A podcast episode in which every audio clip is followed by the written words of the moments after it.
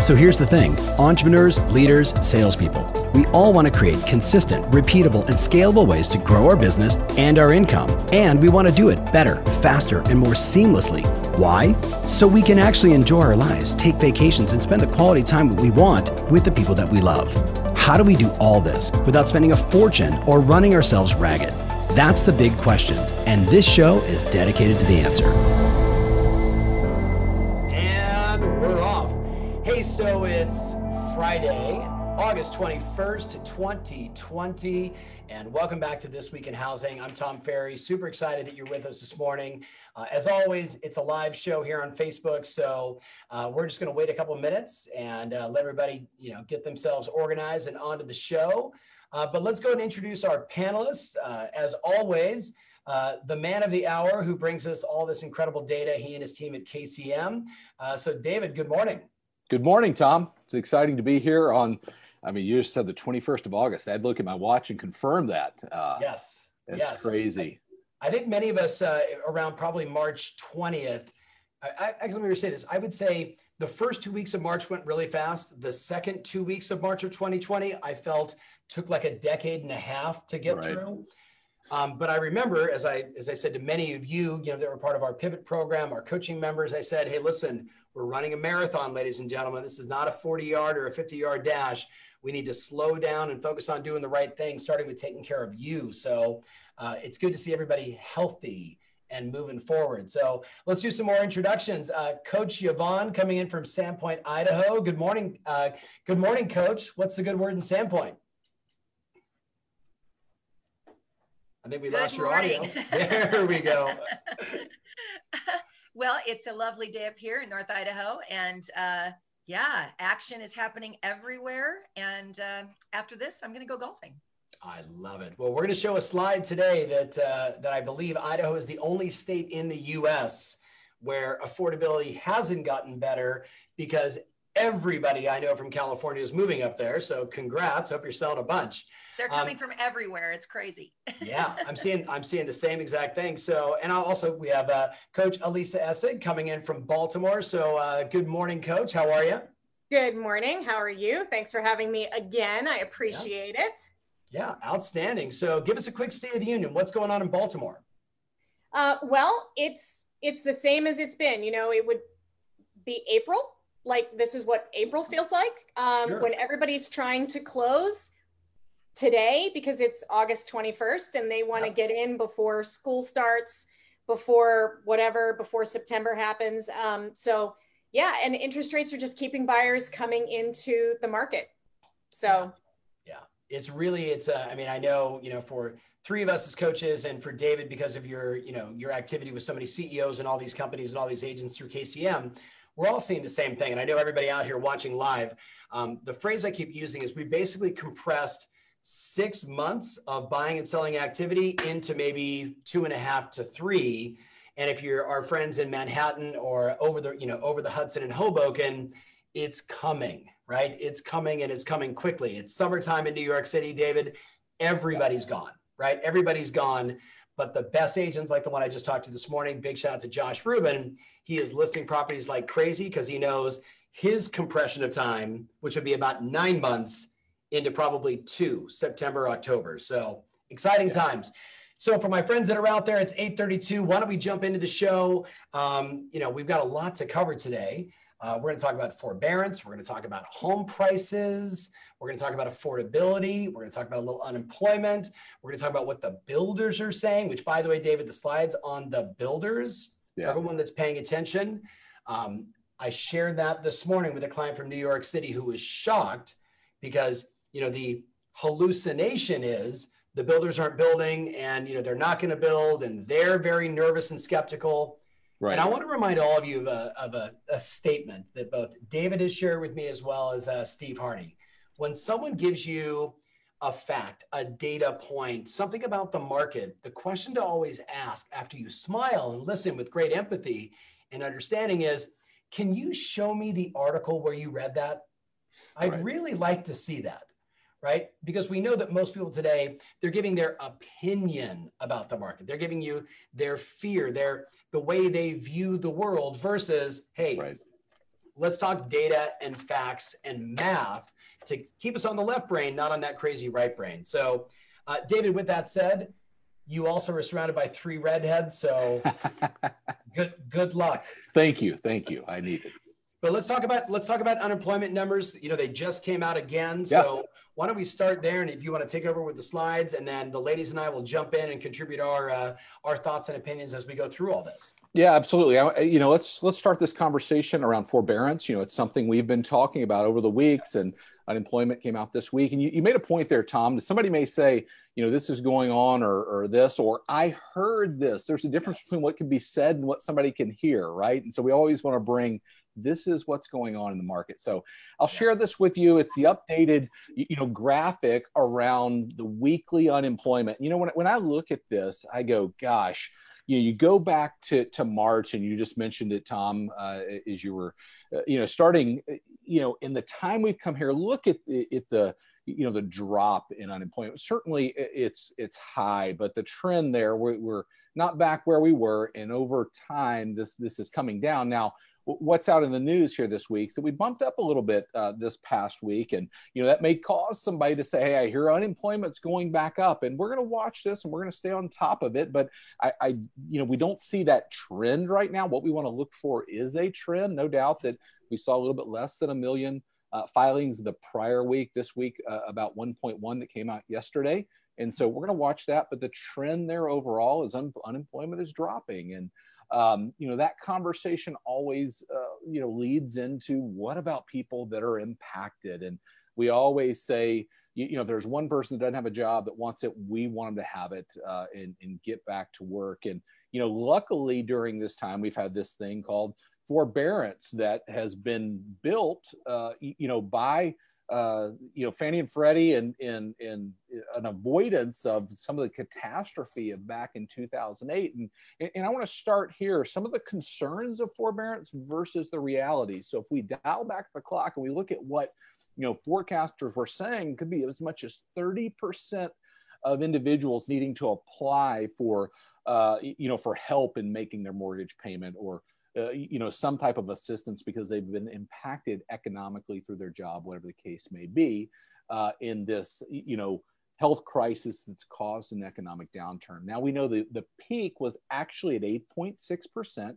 uh, of mortgages that have had to go into active forbearance. And we know currently we sit at about 7.21 uh, percent of mortgages actively in forbearance. Now if you follow KCM, you saw a blog we, we posted this week and maybe uh, something on Instagram or, or, or, you know different platforms hey, of the number. Go ahead, Tom. David, before you do though, yeah. go back two slides for a second. Yep. And I want I want to get the ladies involved in this. I hear at least two to three times a week in a coaching session, a client will say to me, you know, Alicia, you know, I've got this, I've got this buyer I'm working with, I've got this seller I'm working with, and they're they're waiting for a sign right? They're waiting for like, you know, is it getting Uh-oh. better? Is it getting worse before they move forward? So I, we're going to cover a lot of data today, but I want to just, I want to, I want to get both ladies' opinion on this. To me, when I look at this, this is a sign, right? This is a sign. So Alicia, thoughts on that? Yvonne, thoughts on that? Like, you know, how do we help the agents that are watching right now that have that buyer that are like, oh, I want to do it, but I'm just afraid what's going to happen or is the world going to fall apart? You know, in the first quarter, I heard that one this morning. Everyone's going to get fired in the first quarter. No one's going to go back to the office. All hearsay. Ladies, thoughts and opinions on that first slide? Go ahead, Alicia. Um, so I'm I'm personally not hearing that to be honest. So I'm not hearing that either in my local practice or amongst my coaching clients. Um, when I look at this slide and when um, we looked at or I looked at it last night, my my curiosity, because I always want to break it down just like you, Tom, is how does this slide, and you guys may have covered this, uh, apply, like, I'm sorry, what's the word? Um, ooh, the brain just stopped functioning. What does pre-pandemic unemployment sure. applications sure. look like? Sure. And so how does how does our current so we've come down from from the height mm-hmm. and we're now hovering at this like one mil one 1.1, right? So what does it relate to? So is this basically, are we kind of back to normal? Like, is that what normal looks like? Or is this, is this not normal? And, and I think if and when I would hear that, I would want that statistic. Like this is actually no different than non-pandemic life. Like that's where we are. I agree. And I would also add, you have to look at your personal area and state because this is now employment is now going to be very specific to location. I was just listening to the news. Footlocker sent all of their employers employees back, took them all off furlough except for California. So, you know, when you start looking at those micro spots, you're going to start having difference of opinions in different locations. So make sure you get hyper local. Yeah. I, I agree 100%. It, Alicia, I should, I should have pointed out higher end, you know, one to $4 million price range people that are working to buy those houses that's the objection that you know a few of these people have been getting. Like we're just not certain like what's going to happen what's going to happen with the election. I, so, think that's going to start here we're going to start hearing more of that when we get about 30 days out of that election maybe a little closer. Right now the biggest challenge we're seeing isn't about the fear of buying it's fear of selling. Where am i going to go? Yeah. Yep We've been, hey, that's a, a, major topic we'll be discussing at the summit for two and a half days. So, yes. Yeah. Um, let, me, let me respond yeah, to Alicia's points real yeah. quick because they're, they're, you made a couple of really, really good points. The first one is there is a general fear that is not unfounded, and there are people, I'm going to call them on YouTube and different things that are saying unemployment's about to go back up. Here's the most direct answer I can give you for that no one is forecasting that. Mm-mm. Are people saying it? Yeah, there are some people saying it. Sure. No one reputable is forecasting that. So that's number one. Now we don't have a crystal ball. I can't give you tomorrow's news, and we're going to follow it. But for, from a forecasting standpoint, that's not true. Now the second point was a was a really good point is where do we sit relative to pre-pandemic unemployment? Now those numbers bouncing around call it three to 400000 a week we're at 1.1 here's what i call that. We're back in striking distance. Are we there? We're not there. Yeah. But we're not at, at 6 million jobs lost in a week or or you know or some uh, you know form or fashion there. So that's that that is the story there is like, okay, now we're at a multiple of two, maybe three times where we were, which is gosh, when we look at what we've come through, that is great, great news. The numbers don't justify the hallucination. Right. That's yeah. Well, there was a line, uh, David, you said two weeks ago, and I think it, hopefully you can just recall real quick about headlines basically creating oh, fear. Yeah. that line again? It, it, came, well, uh, first of all, it's not my line. Let me clarify that. It came from a New York Times or a Wall Street Journal article that said headlines do more to terrify than clarify. Yeah. And that's the reality of the world that we live in today. Is a headline's designed to get viewership, to get clicks, to get people to look at it. It's not designed to give you any type of, of information, I would argue. We're old enough to know the Enquirer magazine on the the check stand. You know, right? That the headline was to get you to grab it and put it on there to check out. I can still see it. Michael Jackson's "Alien Baby." Yes. Right. Right. So so let's go to this one because I think this is also one of those as I flip it right off the table, the conversation around forbearance when everybody said, "Oh my goodness, the whole world's going to end." Yeah. Let's go back to this because I want to hear from the ladies. How would you take this and tell the world or tell your Instagram and Facebook followers this story? I would just say that um, it's interesting because this slide and the next one, um, you know, it's number of mortgages in active forbearance is leveling off. And then the next slides talked about, and we're going to get there, talked about how they're being paid though. They're in active forbearance, but the mortgages are being paid. Right. So you have to take all of that big picture in one piece to explain that to people that, hey, what they did, in my opinion, consumers went out and heard on the news, yep. stop making your payment. Yep. And the banks will be all for it. Okay. Then the consumer went, row, that wasn't a good idea. And uh, now they've they've two months no payment they went back and started making payments but they've got to bring those two months current. So i think that's where we have to look at that and explain it that if if that were to go away right now these numbers would even be a lot less. Yeah. Alicia thoughts on that? It, very similar to what yvonne said. It, it's it's about again that perception people only read the headlines right? It, it's kind of like the the second subject line. They'll read the headline and the second subject line um, and and then that's it. They they think that they've gotten the whole thing, um, and so they're like, oh, okay, I'm gonna I'm gonna not pay my mortgage payment, or I'll go ahead and I'll apply. I think that this is still yet to see because these forbearance, the actual forbearance agreements are getting ready to expire um, or potentially be extended one way or the other. And I think that between the unemployment, like people will say, people don't buy a house to not pay their mortgage. They just don't. No. So I think that they want to do, they want to do the right thing. And so we'll see what happens in the next 30 days. Um, the forbearance stuff, again, I'm not hearing a ton of that right now. So um, it was all about the fear, you know, um, right. the, the fear, that initial forecast of 30%, the initial forecast of, of job losses and how it was going to annihilate businesses and all of that. Now the reality has occurred right. and it, it's not as bad as what the initial forecast was. Right. David? Great.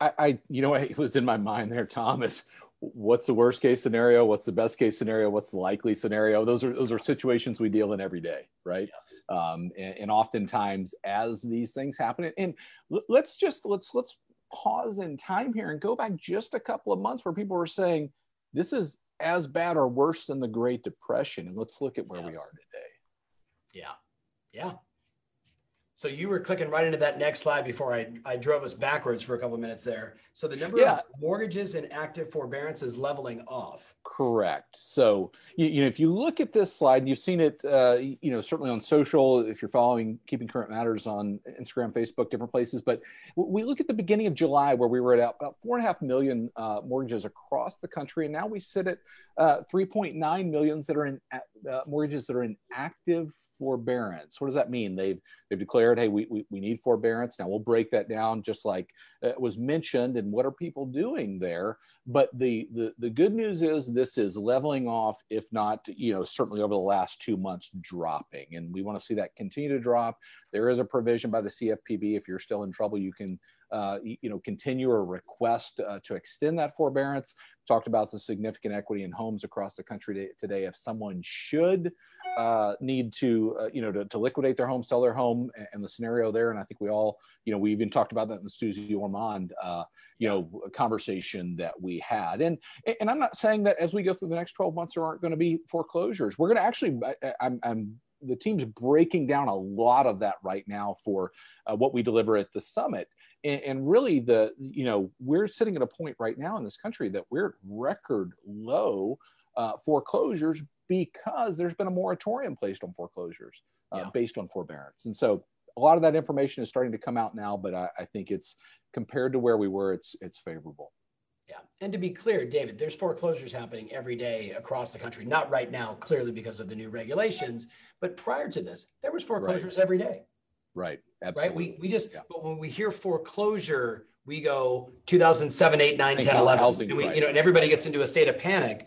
But remember, right. like it was happening in 2004 when the market yeah. was screaming hot. There were still agents that we work with that were getting foreclosure listings. Yeah. Yep. Yep. No, absolutely. There's always so, that. There's always divorce. There's always job loss. Correct. There's always death. There's always kinds of things that these happen. And the foreclosure market is consistent. I mean, I've been in that world since 1994 and it just it just goes you know the reo agents that have those accounts they get them every year all year long they're yeah, just yeah. not in large numbers yeah. and people have to not think so negatively towards that that uh, topic yeah yeah i think it's a great point you know, I, I flipped the slide here to, to just show just another uh, reaffirmation of that. To the percentages of mortgages that are in forbearance is uh, decreasing as well over the months. You can see it there. Uh, if we look at that as a line graph right here, this is very interesting. You see that mm-hmm. Fannie, Freddie, the, those deals are, are dipping down. The one that's kind of kind of plateaued there is, is labeled private label. Okay, so think about these as you know, in our, in our business typically is referred to as a non-QM. It's somebody that doesn't fit the box. This is not you know old alt a or subprime or things like that. And you know typically in a, in a private label and this is not true of every one of them but but there's much uh, oftentimes a much more fiscally literate person in that that's uh, you know managing debt versus incurring debt. And you, you, know i think about that a lot of times. And they they may be entered forbearance in the federal government or whoever the the servicer was said you want to pay now or later? And they said well I'll pay later you know um, and so we're starting to track this by, you know, the type of loan and what's going on there so that we have a big, uh, you, you know, a complete picture there. But the point that, that was made earlier, is that more than a million households in forbearance here you see from DS News, it was published just two days ago, uh, in forbearance are still paying their mortgage.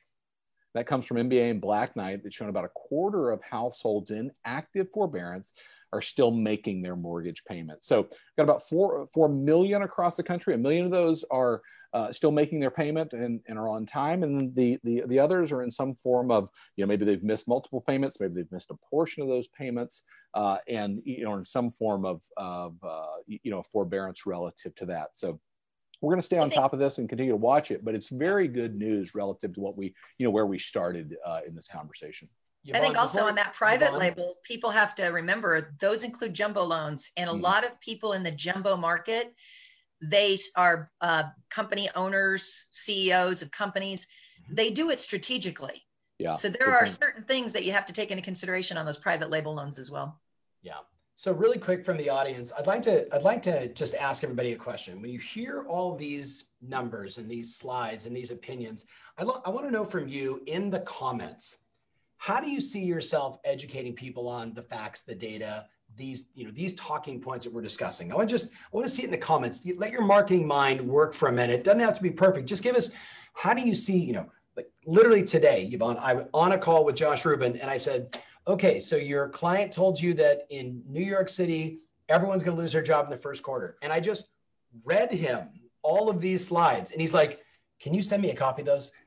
Right? Because I'm going to make a video on that. Now, Josh is a very successful agent in New York City, my friends, you know, 140, 150 transactions, you know, a couple hundred million dollars in volume. So he just said, I'm just going to take that stuff and just start posting it everywhere. I want to know from all of you, right, in the comments, how are you going to use this, right? So I want to see it in the comments. And then, David, let's go right into prices yeah. while they're while they're bringing in their comments here. Absolutely. So I want to start the pricing conversation off with this. This was a, a, you know point we made last week. I brought the actual quote here from the Black Knight study that was port, um, uh, published by Mortgage News Daily. It says this: those shopping for a home can afford 10% more home than they could have a year ago, while keeping their monthly payment unchanged. This translates into nearly $32,000 more in buying power that's the story of the market that we're in right now. And mm-hmm. Tom, you and I talked about it last night of just looking at this and going, this is the message we have to get out there. This is what is is the substance of today's market.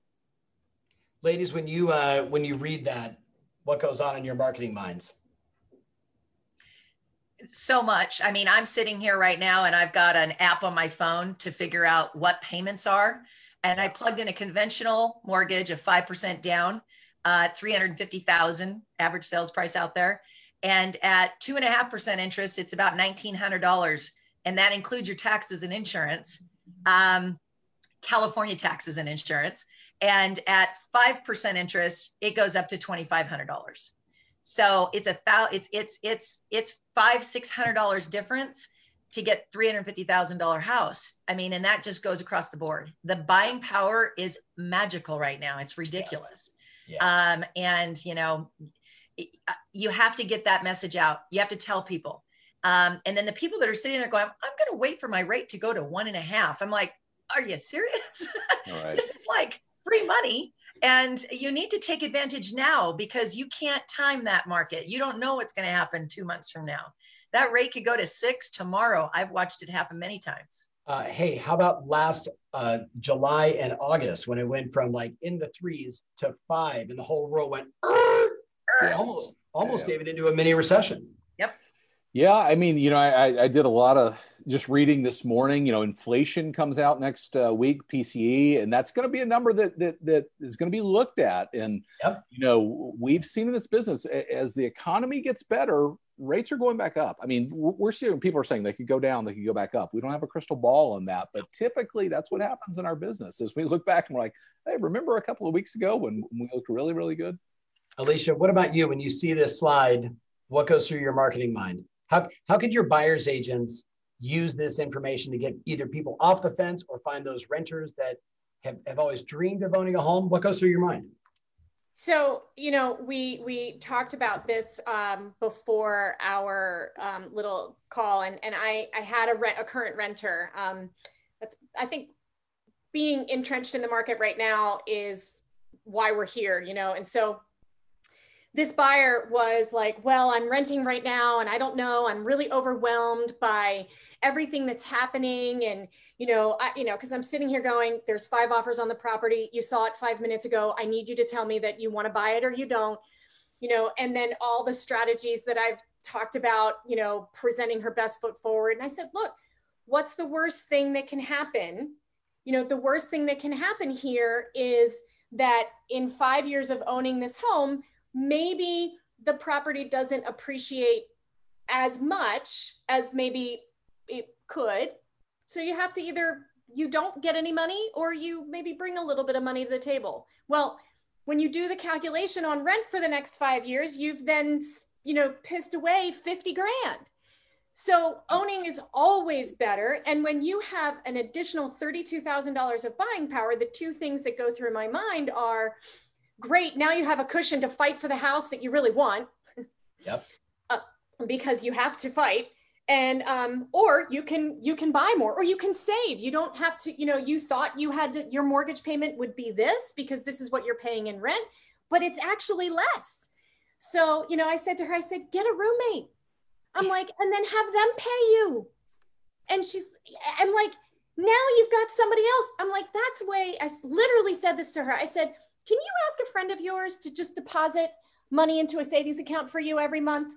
Mm-hmm. She goes, No. I'm like, You can when you get a roommate if you buy a house. Hey, it's Tom Ferry. Question What's your favorite social media platform? Are you big on Insta? Do you love to tweet? No matter where you answer, I'd love for you to connect with me there. All you got to do is just type in at Tom Ferry and follow, and let's you and I connect. I want to be able to deliver the right content, the right ideas, the ways to help you grow your business, stay fired up, keep moving, be in action, and run plays that work in the platform that matters most to you. So, subscribe, and I'll see you there soon that you know and that's the perfect it's it's the old uh, marketing we used to do and then we would give it to the to the, land, the tenants as well. Rent versus own. It's a flyer. You create a flyer with it. You do a video now about it. What is the benefit of renting versus owning and vice versa? And right now you need to buy because the really the actual amount of money you're paying for a mortgage payment is actually less in some markets than what rents are right now. Oh, and it's, undoubtedly less. Undoubtedly. Yeah. and the reverse of that is you have a seller that gets cold feet about selling because they can't find their next home to buy. Uh, it, every market i've ever been in like this i've always told the seller do the sacrifice rent sell your house put the money in the bank and be a renter for six months yeah. so that you have bargaining power your money's in the bank there's no contingency. You can go in and you can you can get whatever you want negotiate hard and so you have to sacrifice in a rental in an apartment for a while. Do it. It's worth it right now. Yeah. Yeah. Even if you VRBO and get something for 30 to 45 or 60 days. So right? many more options nowadays than there was right. 10 years ago. Right. right. My my assistant Ruby just sold her place, right? Cashed out, made a fortune for her in the last like three years. And she's like, I'm scrambling. I need to buy a house now. And the editor said, whoa, slow down. Let's go find a one bedroom rental, you know, a short term. And She's like, Oh, okay. Like right now, now you have all the cash. It's Jackson, the zen of real estate. You know, it's like when the game gets a little fast, slow the pace down and take control back. Right. Yeah. Love it. Let's show this next slide because I think this will be the slide. I mean, there's a lot of great slides here, but this is going to be the slide that people are going to be posting over and over and over because because this one, this one we have to explain. The next one punches people right in the face. Yeah, let me give, let me give you a little setup on that slide. It comes out of you know a study from NAR. Lawrence Yun said this, you know, and this is the reality of the market. Although uh, housing prices have consistently moved higher, when the favorable mortgage rates are factored in, an overall home purchase was more affordable in 2020 second quarter compared to one year ago. So literally what's happening in the market is we're we're rolling back time and and, and the, the research team built this slide. The last time housing was this affordable by state. And you look you look across here and you go, wow, lower rates have literally put us in a position where homes are as affordable as they were. You can see it by state, some pre 1995, which is shocking. Some yes. you mentioned Idaho, uh, current, but but but affordability dominating uh, the the storyline there in uh, in purchasing today. Yeah, the one I was shocked was Maryland. Yeah. Alicia's like, not me, but that one shot. Can, you know, Kentucky, West Virginia, I totally understand. Um, Iowa, I was actually really shocked about. I mean, Iowa, if, if anybody's paying attention, has become a pretty interesting tech hub. A lot of companies are going there and, and making sort of affordability to live and work, et cetera, phenomenal. Uh, Arkansas, Louisiana, I wasn't shocked about, but your state, right? There we go. Idaho, the only orange one, Yvonne. It's crazy. Yeah. It is um, an incredible thing that's going on over here. Um, from the southern part to the to the northern part in in in southern Idaho, Boise is going to be your biggest hub. Um, that's where most of the uh, uh, immigrants are moving into uh, from every state. And uh, up here in northern Idaho, we're 50 miles south of the Canadian border in Sandpoint. And uh, I'm getting calls on our lots, on listings um, from West Virginia, from Florida, from Texas, all over Colorado, uh, Utah. They're not just coming from California. And that's one of the things people need to understand. Yeah. There's a large influx in, from California into Idaho, um, mostly southern Cal- southern Idaho. However, it's really from all over, and um, and that's and it's been affordable. And there's remember, Idaho as a state only has 1.7 million people as a state. You know, we have four and a half million people in in San Bernardino, Riverside County, you know, California. So when you start thinking about the numbers and then the expanse of, of property now a lot of that land in idaho is national forestry and all of that so and open space. Uh, so but there's a lot of room to grow. It'll run into problems. I mean we we know that already. We're going to run into you know they just did a census a guy came around knocked on the door yesterday and you know what are you doing and who lives here and all that because we're open for another uh, seat in the po- political aspect. So, um, so that's going to change some dynamics too in Idaho. So, but it's here. I mean, we've got people coming from everywhere, and they're paying. It. It's the sad part. The people that have been here a long time are upset because the prices have increased so much um, that it has priced a lot of people out of staying in their local area. Um, but that's happened in every state of the nation. Yeah. yeah. Hawaii used to be inexpensive. Right. Yeah, right. just for the record, oceanfront Hawaii. right. When my when my stepmom lived there, it was very inexpensive. Alicia, when you see this map, like yeah. this this to me is uh, an entire video just going state by state, maybe region by region. What does it mean? Let's go back and say if you bought a four hundred thousand dollar house this year versus a four hundred thousand dollar house in 2017 in California, what do you think? I think, I mean, again, I, I love the fact that you know what this shows is that we're more affordable than you know generally speaking overall like it's all pale blue right so right. we're we're more affordable than we've been in in the last 7 7 years you know whether that be interest rates or appreciation either way we're we're doing really well in in my great state of Maryland, you know, it's interesting. Um, I, I, have been taught, and I see this in the up and down markets that I've experienced over the last 20 years, Maryland has an, a, a unique um, kind of a slight insulation. And the reason why is because we are right next to DC. So yeah. we actually have a lot of DC suburbs that um, that are Maryland. And so the, DC's always in business, right?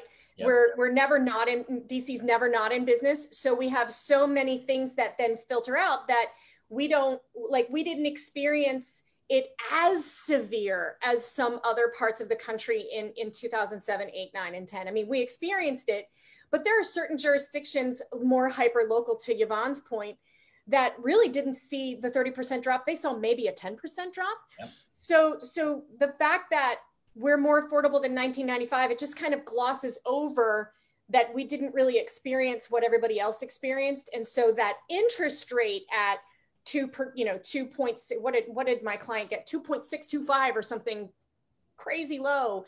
Um, you know, that is really paying a huge factor.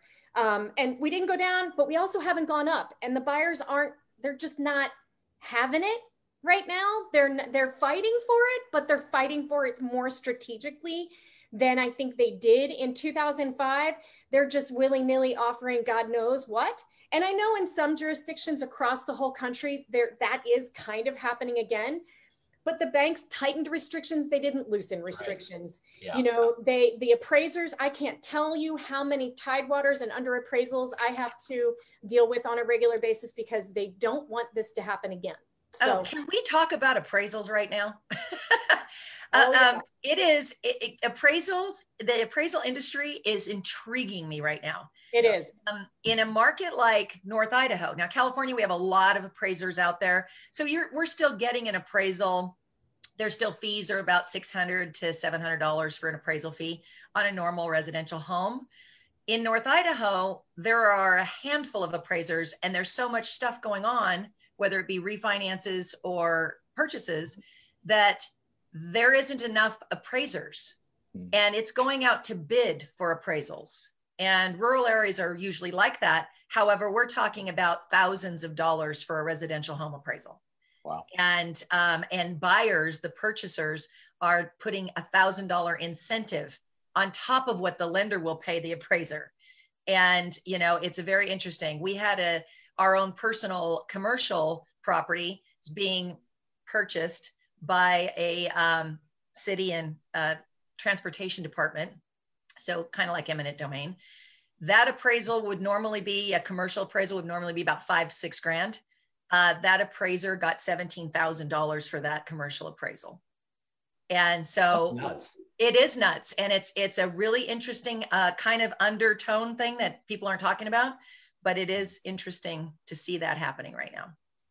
I'm going to I'm going to go a totally different direction with you. I am so fascinated by how AI, automation, and outsourcing, let's just call it Asia, the three A's, right? If you look at sort of the the consumer's desire for a better quality experience, from portal search to move in, move out, the entire experience, so much of this is going to be disrupted by the three A's, right? But when I when I say this, it's funny. My my 21 year old son who said, "Well, Dad, that sounds like real estate agents won't have a job soon." I was like, "Well, son, let me give you a little perspective." There's what a thousand different SKUs of an automobile today. So if I'm in the if I'm in the car market, there's a thousand different SKUs. Now, what color I want, and this, and wheels, and da da, and is it the right engine? And you get it. I still got a test drive. I said, all that still requires a salesperson. And he's like, well, okay, that makes sense. I said, now I give you that data point because I want you to consider this. There's 128 million homes in the US. Guess how many are similar? None, right? Everyone's got it. I mean, it, the, the only way we can really disrupt this, and I think the appraisals, right? They're in for a really good run. They're going to do really well because they're the ones that have to come in and can actually say, let me explain the house. Let me explain the story. Let me tell you what it's all about. I understand, you know, this side of the street versus that side of the street, this view versus that view. None of that, none of that's going to go away right away, my friends. Unless every home in America suddenly was like a cookie cutter, three bedroom, two bath, 1400 square foot with the same view, the same lot, the same pool. So look at Bob McCrane said, but the appraisals are all over the place. Yes. And that's the other issue. Yeah. And and so when you have that then it takes a live person a realtor to then negotiate how you're going to handle that you know it's an interesting phenomenon yeah I I I I appreciate you know I'm I'm in this weird generation. I'm I'm not much younger than you, Tom, because you had a birthday, so you're in a you're in a new Thanks. yeah. Now. I'm in that 5 generation. Yes, you're, in a, you're, you're in a different decade now. I'm still with a four. Um, but no, I I I I I straddle the old school and the new school, and I I'm all for technology and automation. Um, but what I, I still believe on so many levels, particularly now, and I touched on this, I think the last time we were um, together, is um, people's anxiety is super high, and uh, a, a, robot's not going to fix that. Um, and that's only going to be um, taken care of by a human by being able to say things like, what's the worst case scenario? What's the best case yes. scenario? Yeah. Um, only a human can do that. Yeah. And you know, I, I can tell you right now, I have four closings scheduled for next week. In fact, my phone is blowing up right now with people who don't know that I'm on a national webinar. Like, I need to talk to you um, because there are problems, and there and problems get solved by humans, yes. not by computers. Yes. So um, I don't think you can safely tell your son that we're all going to still be employed. But as you've said, um, the cream will rise to the top. 100%. There will be no room for the agent who does not is not skilled and knowledgeable um, and and treating this as a full profession. When ShowingTime was down yesterday, a lot of the new it was really honestly kind of funny. Yeah. Um, the new agents are like, "What do you mean? How do, uh, how do I schedule? How do I schedule an appointment? Oh my god! Oh, you have no idea. Oh. It was kind of funny. It was like, well, you have to pick up the phone oh. and call the listing agent. And they're like, for all of them? oh, it's really fun. You should just always have an MLS book sitting inside your office from like 35 years ago. Just go, here. Yeah. There you go. Here's the homes for sale. Yeah. Yeah. So, you know, yes, I think that um, automation's great. And I think that it's going to make us better, faster, stronger, yep. um, more knowledgeable, but it still needs to be human powered. Always. We're going to talk about that a lot, by the way, at the summit. David, take take us back into. I'm looking at this Javier uh, Vivas. I think I'm saying that right. This slide. Talk to us yeah. about this quote. And I'm again, we were just talking about uh, housing market recovery data. Let's let's jump into all of this. Yeah, I mean, this is this is the story right here. You know, as we look at that affordability, all that, what does that mean going forward? And so I think that it's articulated uh, well here uh, from Javier at Realtor.com. It says, with supply and demand moving in opposite directions, if you remember that, that slide we have, we've used, mm-hmm. sellers are clearly gaining the upper hand in the market as buyer competition builds up and prices gain momentum going into the fall. Yeah. And so what, what we see is all, all the things we've talked about going into the fall is that you know pricing is gaining momentum and we've used this slide here uh, again, from the housing market recoveries, NAR's uh, recovery index, you see we're at 104.8. We've kind of broken through that baseline of February 1st, not quite the 106.5 where we started before the downturn, but we're real, real close right now when yeah. we look at demand, supply, time on market, all the factors that are that are brought there relative to the strength of the market as we go forward. So, you know, I, look at this and I go, okay, look, we, have talked about this, you know, for for many many weeks now. We dropped down. We're you, you know coming back up, and uh, and I think certainly uh, where we stand today on the 21st, like you you started off the call with uh, here in August. Um, I've seen the housing market recovering very well from everything that's gone on over the summer. Yeah, so I'm really glad we're to have this this next discussion. We got a few more slides for my friends out there watching. Um, I teased you in the beginning saying um, new construction is a really important leading indicator everyone needs to be paying attention to. Yeah. I, I, don't care if you're in New York City or New South Wales, you know, Sydney, Australia, like new construction really is a super important leading indicator. So David, yeah. you and the team put together a bunch of really interesting data points on this. Yeah. So let, let's jump right into it. I think this story here, uh, you know, the research team's done a wonderful job looking at what's going on with builders, you know, and some very good information coming out in the last week that I'll share. And I think it's going to be really good to say, okay, what do we do to, you know, to capitalize on this? So I'll start with Zillow quote. Uh, page views for new construction listings increased dramatically during the spring and summer, with greater than 34% year over year growth over the last four months. And we're up 81% in July shoppers continue to show interest in designing a new home talked about this and you know the needs that are uh, uh, out there today that weren't there you know four or five six months ago and, and, saying okay let's go out now. We can afford it. We can buy the home that we want. We've got uh, increased purchasing power and, and, builders are no doubt feeling that. So as, as we look forward from mba mortgage bankers association new home sales activity continued to rebound in july after a pandemic induced low point in april in fact, applications for new home purchases with home builder affiliates were 39% higher than July of last year. So significant activity, not just in theory of, you know, you know builders are seeing this. Now, what was uh, published here is builder confident at the highest reading in the 35 year measure of that series that just came out. So we're seeing the needs change and folks going in and saying we want to do that. We're seeing activity happening, and builders certainly reflect that uh, in uh, in the index, uh, housing market index, and their confidence uh, on, uh, in the market. I mean, you know, just a, just a, just an example of this uh, of this drive back forward. Go ahead. this this slide right here, I think, is critical for people to to really absorb. The the little note that I just wrote down, if you guys can see me writing, is I want every one of you today to do an Instagram story or just Instagram story because I want to be able to say yes or no.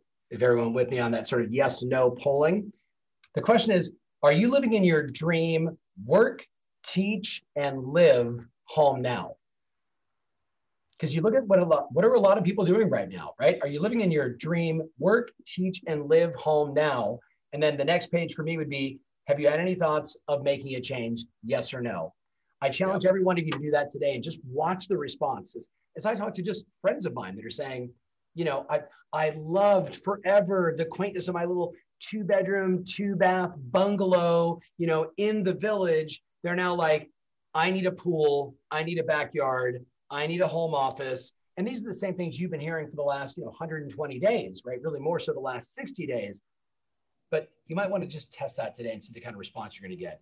When I, I um, go back to that Zillow slide, all these people dreaming and fantasizing about building their home, trust me, and they're not thinking, how do I get something smaller with less space? Right. Alicia? I talked to, uh, I had a coaching call with someone yesterday who is in the um, New York state. So um, about a two hour ish commute from the city. And um, she said, and she's like, I think the third string choice of of suburbs for people who are trying to leave the yep. verticals and so she's like well they're they they were going to the hamptons and the hamptons are priced out and then they're going and she she mentioned a couple of other other um, areas and she's like and now they're coming to us because their um, i guess their median prices is like four to six oh. and you know you can get a single family home with yes. all the stuff yeah. right yeah. So all the things that you just mentioned, live, work, teach, whatever, mm-hmm. um, plus the yard, and uh, and they can't. Same thing. They cannot keep the inventory. Um, they just can't. Yeah. And you talk about Idaho. You know, it, we come up into Idaho, and and you're getting a two and a half to eight acre parcel. You know, um, and able to build your house on it, and that property is maybe one hundred and twenty thousand dollars. And uh, however, problem is builders are quoting two years out for wow. for the completion of the construction. So it's you know but it's it's everybody and retirees.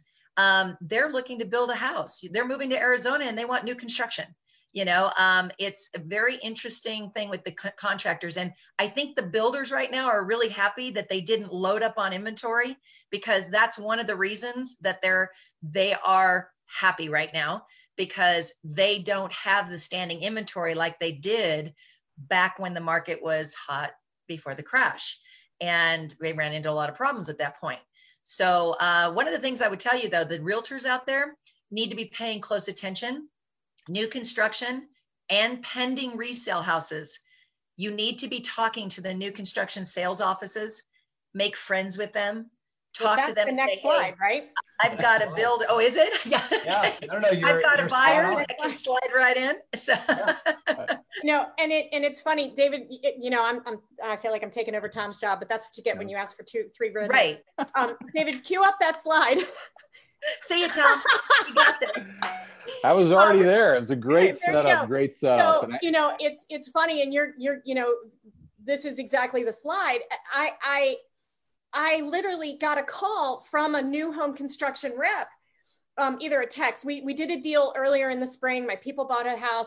She loved me. I have these great little trifolds that I created um, for um, the, basically it's like a it's like a business card, right? It's just that this is who I am. This is how I'm going to sell your house, kind of thing. And uh, and I gave them to her, and she literally was like, "I need more. I need more of those trifolds because I have so many people that want to buy these houses that don't have realtors. She's like, and I love you because I know you're going to sell it. You're not going to get in the way.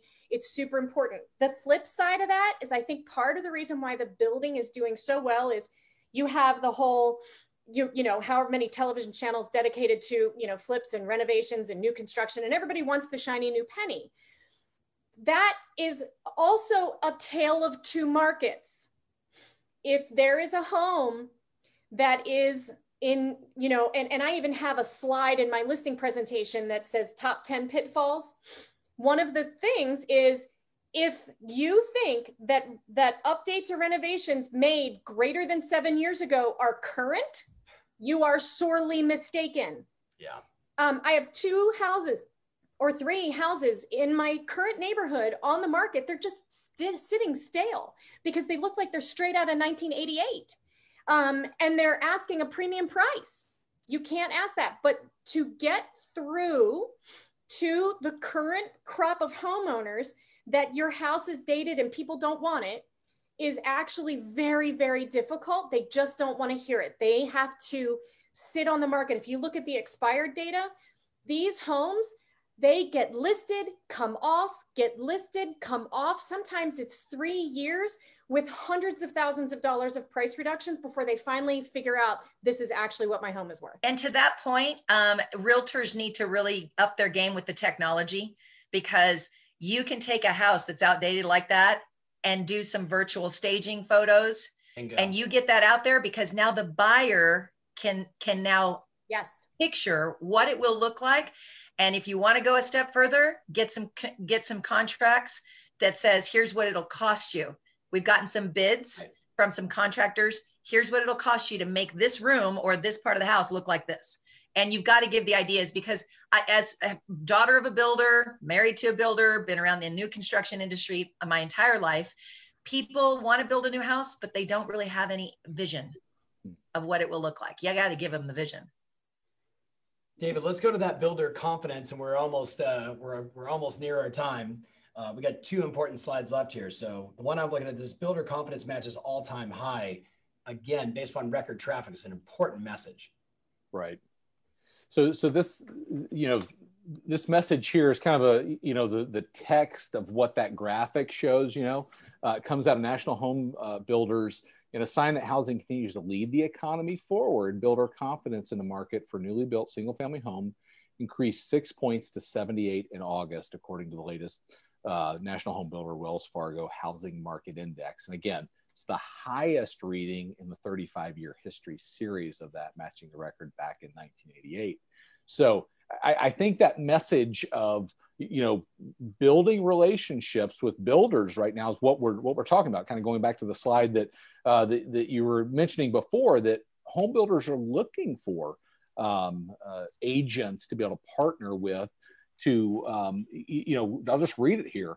Uh, builders are reportedly looking to build long term relationships with real estate professionals, and builders realize they need real estate pros to bring qualified home shoppers to their builders' sales offices as resale inventory remains tight.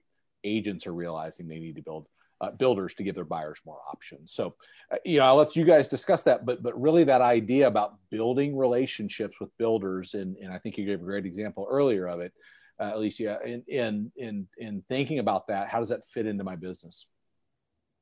Yeah, let's. I mean, let's talk, ladies, just for a minute or you know, strategically. We have a lot of a lot of friends out there watching right now. What's the best way to approach the builder, right? Or you know, that maybe the person is building you know 10, 15 houses or three or four houses. What do you think is the best way to approach that builder? You go. Look them up and and just talk to them. Go out and see them take them to lunch um, you know take lunch to them um, just build the relationship like you would um, a client. It's it's that simple. And then know what the market's doing. Who's their competition? Do you know who they're competing against? And what is one subdivision builder you know charging and what's the other one? And go talk to them about what they're doing. We need to pull that data up so that we can do that. And um, and but i would add one more thing. That same relationship building takes place amongst realtors. If you have a buyer that cannot get into a house, you need to call the realtors who have listings that are pended, that are already under contract, and say, listen, I got a buyer, call me first. We'll slide them right in. The lender's ready to go. All we need is an appraisal. And so let me know if that deal falls out because we are seeing deals fall out of escrow. Right. So, right, right. Alicia, thoughts on the um, on building the relationships with the builders? On the builder relationships, obviously, you know, what Yvonne said, I'd go out and do a video. I'd either do a live video or I'd, you know, have somebody else saying, hey, this is, and let them live and, and tag the builder. um, you know promote just promote the builder when when you do things for someone they then want to do things for you yeah. so finding out what their pain points and difficulties are um, and and try to try to fill those gaps um, but my knee jerk would be to go with a video camera. And and exactly right. And also on top of that um, tour those those tracks tour those um, models. Right. make it a weekly habit of mm-hmm. part of your prospecting that you're going and seeing those models that are out there meeting them and you know and do the video at the same time. This week i'm at you know um, arcterra and uh, the, they offer homes at this price range and with this square footage and they have a couple of lots available and yada yada you know do a video about it just like we were doing with restaurants before. Now we're doing it with builders. And and i really think we need to get the word out about that. Every single market in fact it's interesting. I coach agents in lots of markets georgia alabama arizona washington. Every single one of those clients have have builder relationships every single one. So uh, they're everywhere in the united states absolutely i love it you guys can see me i'm taking notes just, I love it. Good idea. So, David, as we wrap this up, I know we're going to be together in two weeks for the summit. Yeah. So, my friends that are out there watching, uh, there will not be a This Week in Housing show. In two weeks, we'll be uh, live in a virtual summit with tens of thousands of agents around the world. I certainly hope that you are one of them. Uh, my goodness, if you've not gotten an email from me or seen an ad from me, you've been hiding under a rock. Uh, if you're looking for a sign, this is a sign. You should be there right? You should absolutely join us. Uh, but David, we'll pick it back up in a month uh, following this. So, sort of closing thoughts or recommendations for all of our friends out there as we wrap this up. Well, I, I would go off that and say, hey, if you're not registered for the summit, get registered. I mean, it's you, you know thinking about that in just a couple of weeks. Um, I, I, wish we could all be together in person like like we've been, um, but but virtually it's going to be fun, and, and I'm looking forward to it. And I think the you know the the the message really as we go through this is what do we need to know going into the fall that's what we're going to be talking about you know what i mean i see it there you're there um, yeah, that's awesome. So I'm excited about that, Tom. Excited to, to play a, a, small part in that and, and be a part of that. And we're going to be talking about the election. That's a big, big piece. We talked about it before. This is going to continue to heat up and, and continue to be talked about. And we want to get you well positioned with some great, great visuals to, to talk about what what we can see happening in the market relative to that. So I'm excited about it. Yes, and I heard uh, I was watching a Dana White, uh, you, the president of UFC. I guess you know uh, Joe Biden is going to fight Trump before the election, and that should determine the match. So right, right. the pay per view on that could certainly help uh, you know contribute to some of this. So absolutely. Going back to headlines do more to terrify than clarify. All right. Well, listen, my friends, I wish you a happy Friday and a great weekend. Use this information as always. You see on there, go to uh, you know, mykcm.com forward slash Tom Ferry. That's where you'll find all the slides. Uh, ladies, thank you so much for joining us today, bringing in the extra red power and the brilliance of you both. Um, I wish everybody a great weekend. Get out there and sell a bunch, and we'll see you in two weeks at the summit. Take care, my friends. If you want more information about this episode, including my show notes, mentions, links, and everything else, make sure you visit tomferry.com slash podcast. That's tomferry.com slash podcast. Thanks again, and talk to you soon.